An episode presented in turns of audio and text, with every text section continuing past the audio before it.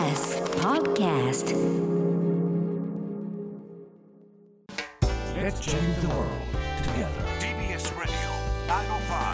905-954発信型ニュースプロジェクト荻上チキセッション組織委員会の次期会長橋本聖子大臣へ東京オリンピック・パラリンピック組織委員会の次の会長人事をめぐり候補者として一本化された橋本担当大臣が就任要請を受け入れる意向を示しました。橋本氏は夏冬合わせて7度のオリンピック出場に加え男女共同参画担当大臣を兼ねるなど政治経験も豊富ということから就任要請に至りました。今後理事会の承認手続きを経て午後4時ごろ次の会長に選出される見通しです。森会長の女性差別発言から端を発したこの問題は東京オリンピック・パラリンピック組織委員会評議員の川淵三郎氏への不透明な後継指名が密室人事との批判を受けて白紙撤回されるなど大きな混乱を招きました。橋本大臣の後任には丸川珠代参議院議員が内定しています。新型コロナワクチンの先行接種本格化。昨日国内で始まった新型コロナのワクチン接種は各地で本格化していて今日は茨城県の水戸医療センターで始まったほか長野岡山などで実施します。また厚生労働省によりますと昨日は首都圏の8病院で合わせて125人にワクチンが接種されましたが重い副反応の報告は確認されていないということです。そんな中この副反応などについて独自にデータを蓄積しようと千葉大学病院が新たにコロナワクチンセンターを設置しワクチンの効果や副反応について研究することが分かりました。千葉大学病院では職員およそ2600人が接種を受ける予定ですがコロナワクチンセンターでこのうちのおよそ1000人の血液と唾液を採取。接種前とワクチンを2回接種した後を比較し抗体の状態やその効果などを分析するということです。一方東京都は新型コロナの新規感染者が445人確認されたと発表しました。アメリカが WHO に2億ドル拠出安保理会合で表明。国連の安全保障理事会は17日新型コロナウイルスの対応をめぐる閣僚級会合をオンラインで開きました。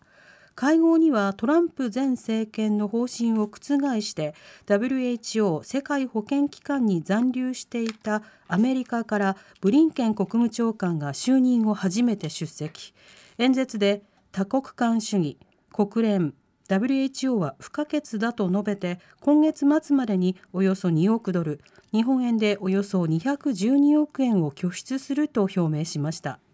また国連のグテレス事務総長は世界のワクチン接種の75%がわずか10カ国で行われ130カ国以上がワクチンを受け取っていないと指摘した上で新型コロナの早期収束に向けて公平なワクチン分配が必要だと強調しました。菅総理長男らによる接待総務省局長が音声の一部認める。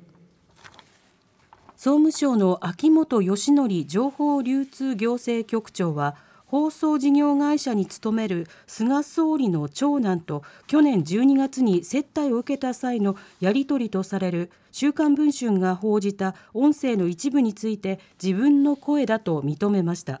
これは総務省の幹部が今日の衆議院予算委員会理事会で明らかにしたもので秋元局長は衛星放送に絡む話題の部分は記憶にないと説明したということです。一方野党は一部しか認めなかったことに組織ぐるみの隠蔽だと反発し総務省に明日朝までの再回答を求め結果次第では予算委員会の審議に応じない構えを見せています。ソフトバンクが新料金プランの見直しブランド名は LINE も。携帯電話大手のソフトバンクは今日データ通信容量20ギガバイトで月額税別2980円としていた新料金プランについて無料通話分を切り分けて2480円に見直しブランド名を LINE モにすると発表しました。1回5分以内の無料通話分は月額500円のオプションとして提供され実質的な料金は変わらないものの無料通話アプリ LINE を使えば料金を抑えることができます。ソフトバンクの新プランは来月17日から提供が始まりますが NTT ドコモの新プランアハモ KDDI の新プランポボも来月から開始することが発表されていて顧客獲得競争が激化するとみられています。次世代の100人に鬼滅の刃作者を選出。アメリカのタイム誌が今後世界をリードすると期待される次世代の100人を発表し日本から人気漫画「鬼滅の刃」の作者後藤家小夜春さんが選ばれました。タイム誌はアーティストや指導者社会的な活動家など若い世代を中心に今後活躍が期待される人を次世代の100人として選出していてタイム誌は「鬼滅の刃」の映画が日本で歴代興行収入1位になったと紹介。アメリカでも今年後半に映画の公開が予定されていることから後藤家さんの作品はさらに飛躍することが期待されるとしています。TBS Radio 荻上チキセッション TBS Radio 905 954